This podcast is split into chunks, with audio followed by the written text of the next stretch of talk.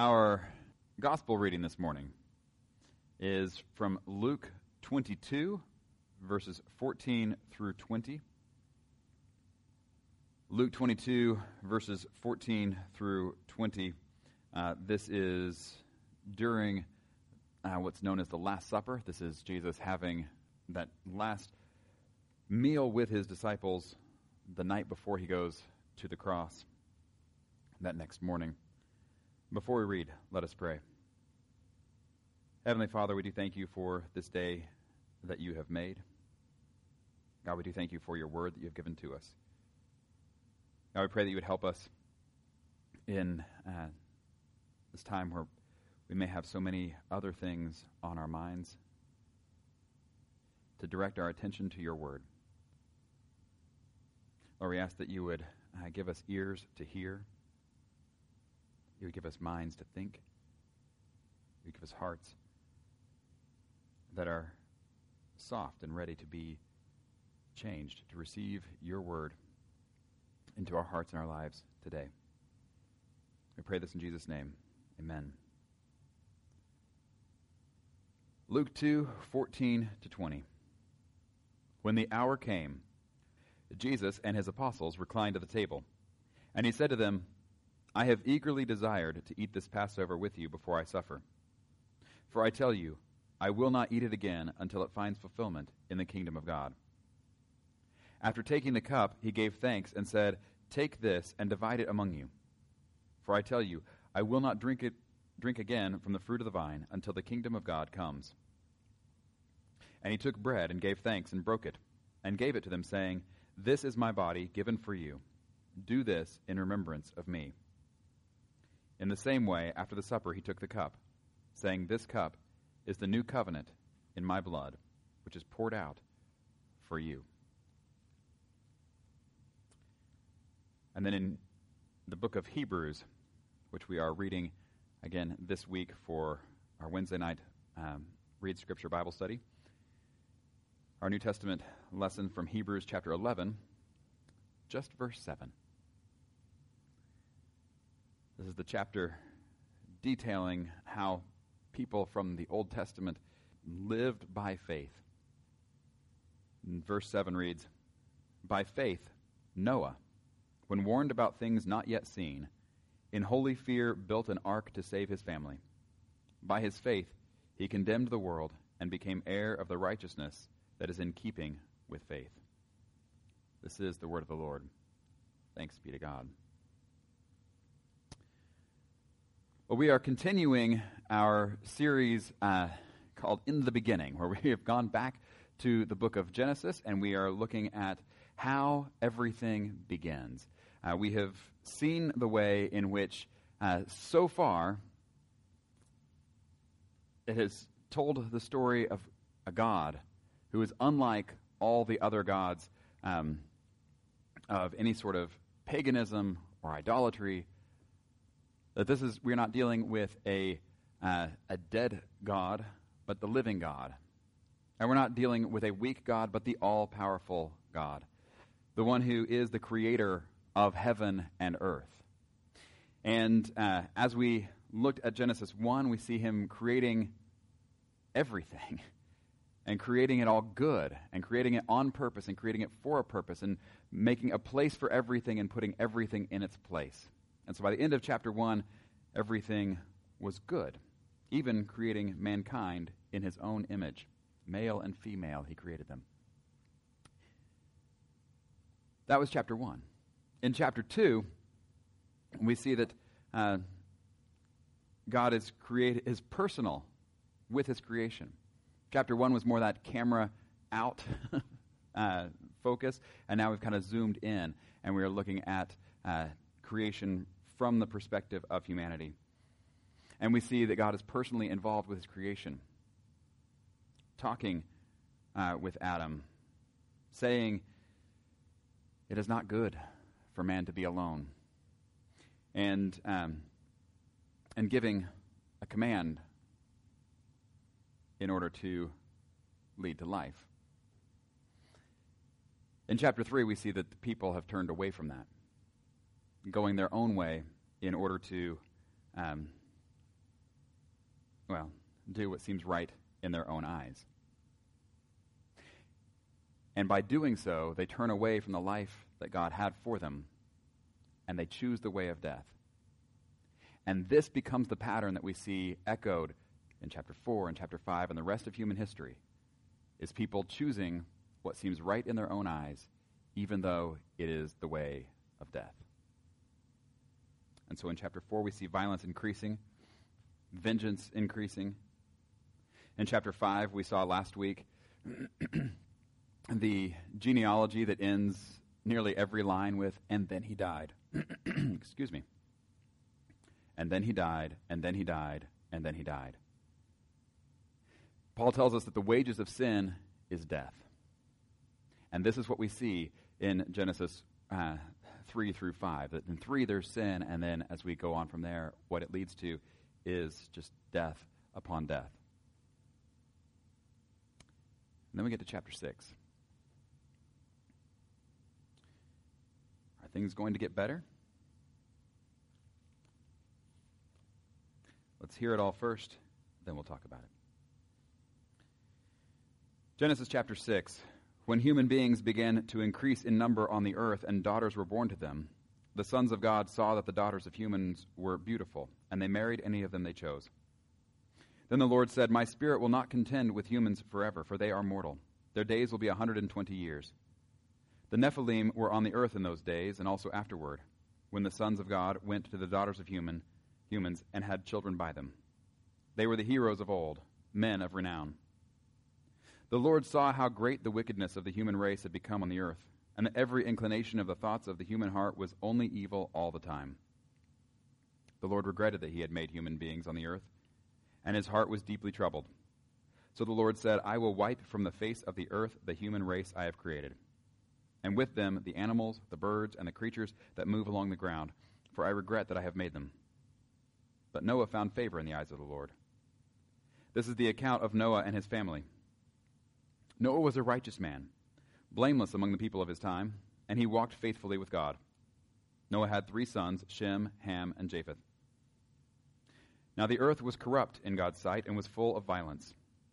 God saw how corrupt the earth had become, for all the people on earth had corrupted their ways. So God said to Noah, I'm going to put an end to all people, for the earth is filled with violence because of them. I am surely going to destroy both them and the earth. So make yourself an ark of cypress wood. Make rooms in it and coat it with pitch inside and out. This is how you are to build it. The ark is to be 300 cubits long, 50 cubits wide, and 30 cubits high. Make a roof for it, leaving below the roof an opening one cubit high all around. Put a door in the side of the ark and make lower, middle, and upper decks. I am going to bring floodwaters on the earth to destroy all life under the heavens. Every creature that has the breath of life in it, everything on earth will perish. But I will establish my covenant with you, and you will enter the ark, you and your sons and your wife and your sons' wives with you.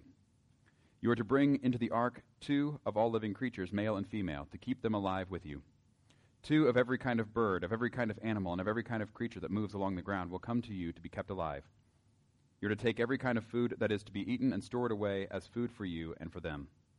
Noah did everything just as God commanded him. And that's where we are going to pause the story for this week.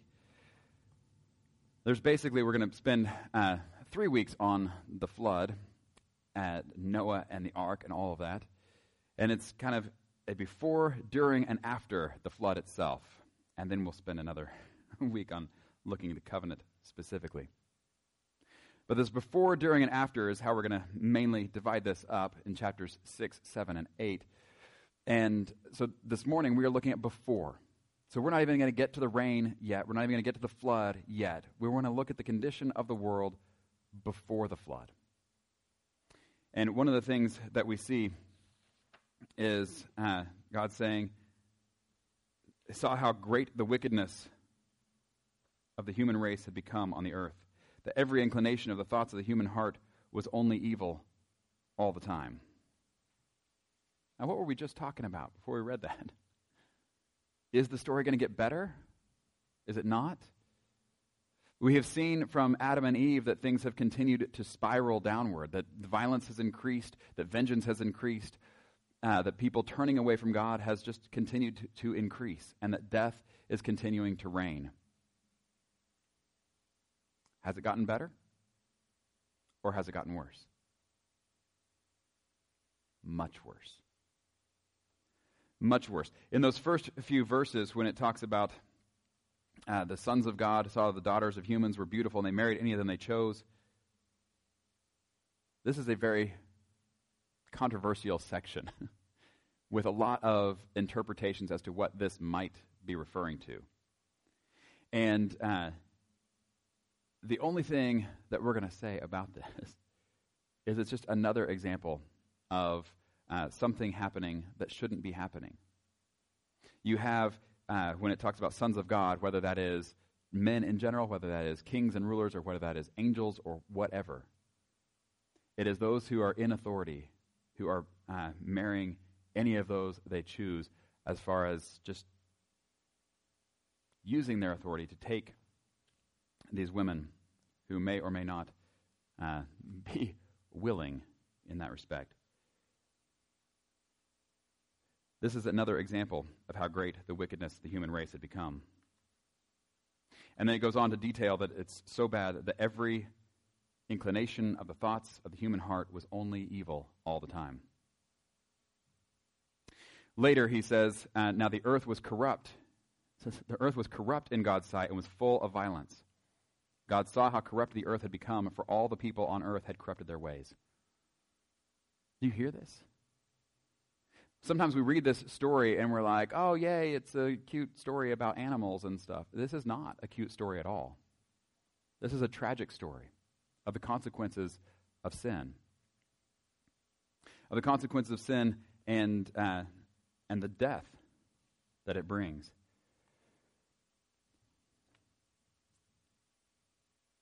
And I think, unfortunately,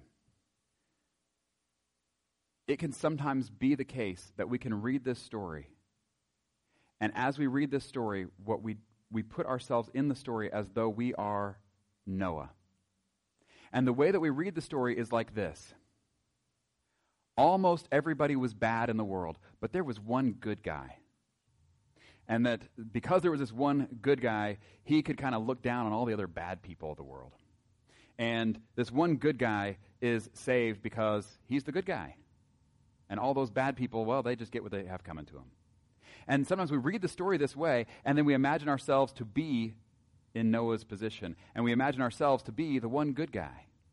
And we can look out at the world and we can see all the bad and all the evil, and we can see the things that are being done in this world, and we say, that should not be the case. And the problem is, very often we're right in that respect. There was some very, uh, very sad news that came out this week regarding Ravi Zacharias. I'm not even going to detail it. If you know what I'm talking about, you know. But it was someone using their authority, using even the name of Jesus, to do horrible things and victimizing people who were not in positions of power. And when we hear of that kind of thing, we are absolutely right in saying that is wrong and that should not be done. But if that's as far as it goes, we're only about a third of the way to where that needs to go. Because the real truth of the matter is, it's not that Noah was one good guy and we're all like Noah, you know, looking out at the bad and sinful world. We are the bad and sinful world. This is the problem. And that when we look at a situation that happened like with Robbie, and we say that is wrong. Uh, and I, I want to be very clear on this. It's going to be really easy to misunderstand me here. So, so stay with me. I don't want to say, hey, we're all sinners. Everybody sins. So what he did is no different than what we do, and it's all the same. And so therefore, you know, let's not you know, hold anybody accountable for anything. That's not right at all. What I am saying is this the instinctual, knee jerk revulsion we have when we hear of somebody who violates somebody else in such a terrible way. And we have this sickening of the stomach when we hear of people who are being abused and misused and just vandalized. When we have that sickening in our stomach towards those acts, that is right. But my point is that that is the reaction that God has toward all sin. And that the little things that we excuse or that we think are little things have that same kind of revulsion and reaction from the holy God of heaven. And so when we read this story of Noah and we see that, um, that there was wickedness on the earth and the earth was corrupt in God's sight and it was full of violence, and it saw how corrupt the earth had become, for the, all the people on earth had corrupted their ways, we're all in that boat.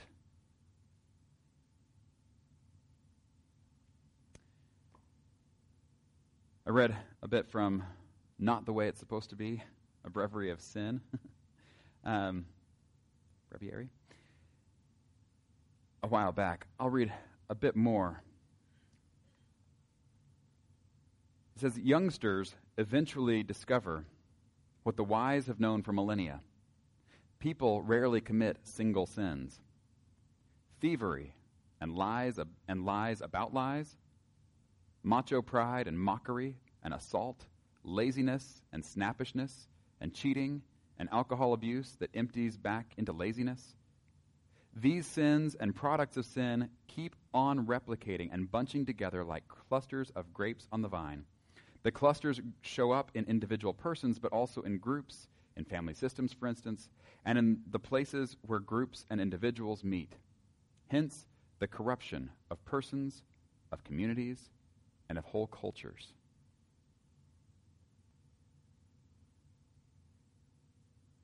In The Ragamuffin Gospel by Brennan Manning, he tells a story.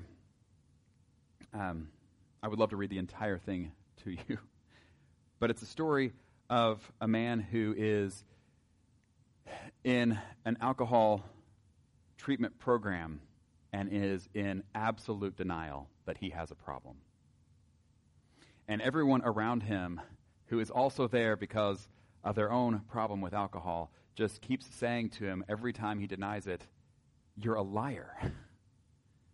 And they eventually make him come face to face with how powerless he is over alcohol in his life and the harm that it has done uh, to his family. This is where I wish I could read the whole story to you. It's way too long, but it is, uh, it is worth reading as he will not admit it, and they finally get his wife on the phone, and she tells a story of him leaving his daughter in the car one day when he's feeling great, feeling great about being great. And he leaves her in the car while he just stops into the bar for just a second. And he leaves the car running because it's cold outside and leaves the windows up and goes in and runs into some buddies and loses track of time. And by the time he comes out, it's midnight the car's engine had long stopped running. The doors were locked, and she was in there, alive, but with badly bitten, frostbitten fingers and ears. They ended up having to amputate parts of her fingers. As his wife tells this story, he breaks down. He has been completely denying that there is any problem with alcohol in his life. Here's the point. The director then says to him, You unspeakable slime. There's the door on your right and the window on your left. Take whichever is fastest. Get out of here before I throw up. I'm not running a rehab for liars. The book goes on to say the philosophy of tough love is based on the conviction that no effective recovery can be initiated until a man admits that he is powerless over alcohol and that his life has become unmanageable.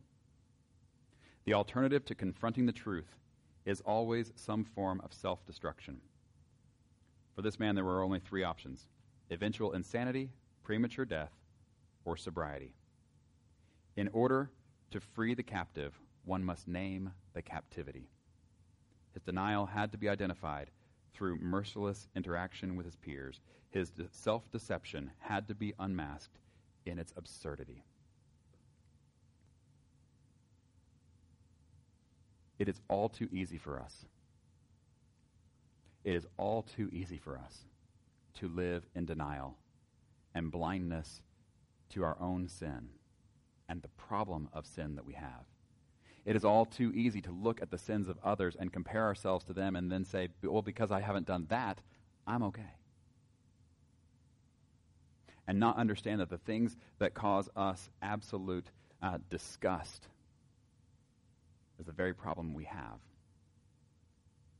And so, as I said, if we look at if we look at a situation like with Ravi and we have this visceral disgust reaction, that's only a third of what we are to learn from this. The next third is that we are like those in Noah's day, corrupting the world as we continue in our own corruption of the sin that leads on to more sin, that leads to the cover up of sin, which is in itself a sin. And it continues and continues. And the way that we deal with it often is just through denial, self deception. But that's not the way. This Wednesday is Ash Wednesday. We are beginning a season of Lent. It is a season in the life of the church uh, for a couple of things. One is to consider our own mortality. We talked about that quite a bit last week. Teach us to number our days. But the other is to consider the reason for our mortality the reason that we've lost access to the tree of life because of our sin. And as we read the Noah story, we have to see ourselves as those on the outside of the boat, justly deserving death because of the way that we have corrupted and vandalized God's good world. We are those who are guilty. But, as I say, that's just the second third. But there's a third third. I read a quote this week that is fantastic when it comes to, to the topic of sin. This is apparently by Joshua Arnold. I'm not sure who that is, but it says If you point out someone's sins and fail to point them to Christ, you are no better than the devil. Hear that again. If you point out someone's sins and fail to point them to Christ, you are no better than the devil. I think this is absolutely true. The devil is called the accuser, and one of the things that he does is tries to uh, either blind us from our sin so we think we don't have a problem, or accuse us of our sin to the point of despair so we think that we don't have a solution. Both of those are wrong. We do have a problem but we do have a solution. And so what we see in Genesis 6 is God says to Noah, This is the problem. I'm going to wipe the face of the earth of the human race I've created, and with them all the animals. For I regret that I have made them. He says again, I'm going to put an end to all people, for the earth is filled with violence because of them. I'm surely going to destroy both them and the earth. And again, I am going to bring floodwaters on the earth to destroy all life under heavens. Every creature that has the breath of life in it, everything will perish. There is a problem. And the sin needs to be wiped clean. But the double problem is if the sin is a part of the people at this point, how do you end the sin without ending the people? And then Noah, and then God says to Noah, But I will establish my covenant with you. And you will enter the ark. You and your sons and your wife and your sons' wives with you. Do you hear this? The answer to the problem that God has here is a covenant. I will establish my covenant with you. And as we will see in the weeks ahead, that Noah and his family do not suffer the same fate as the rest of the sinful world. Here we have a man who's described as being righteous, blameless among the people of his time. This does not mean that he was perfectly sinless in all ways, but that he walked faithfully with God. He walked faithfully with God. And God gives him things to do. Make yourself an ark. Here's how to make it. And now I will establish my covenant with you, and you will enter the ark. And this is and then it says at the end of this chapter, Noah did everything just as God commanded him. Noah walked faithfully with God. God establishes his covenant with him. This week is Ash Wednesday. It begins the season of Lent as we reflect on our sin and our need for a Savior. But do you know what today is as well? It's Valentine's Day. And one of the things that we think about on Valentine's Day is love. And of course the Valentine's Day verse is John 3:16. For God so loved the world that he gave his one and only son that whoever believes in him shall not perish but have eternal life. When we read in Luke 22 earlier, Jesus says, yes, in the same way after supper he took the cup saying, "This cup is the new covenant in my blood which is poured out for you." Think we read this next week, but uh, well, there's a place where Peter talks about Jesus in the terms of the ark in this way that those who are in Jesus now are very much the same as those who were in the ark in the days of the flood. that this is the only way of life. That Jesus uh, has made a covenant with us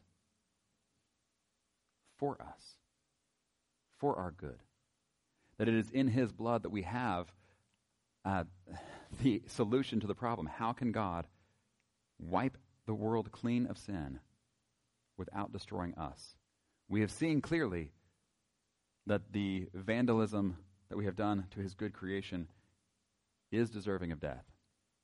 And I hope that we can all come to the point, if we haven't already, to recognize ourselves as those who have contributed to the vandalism of creation.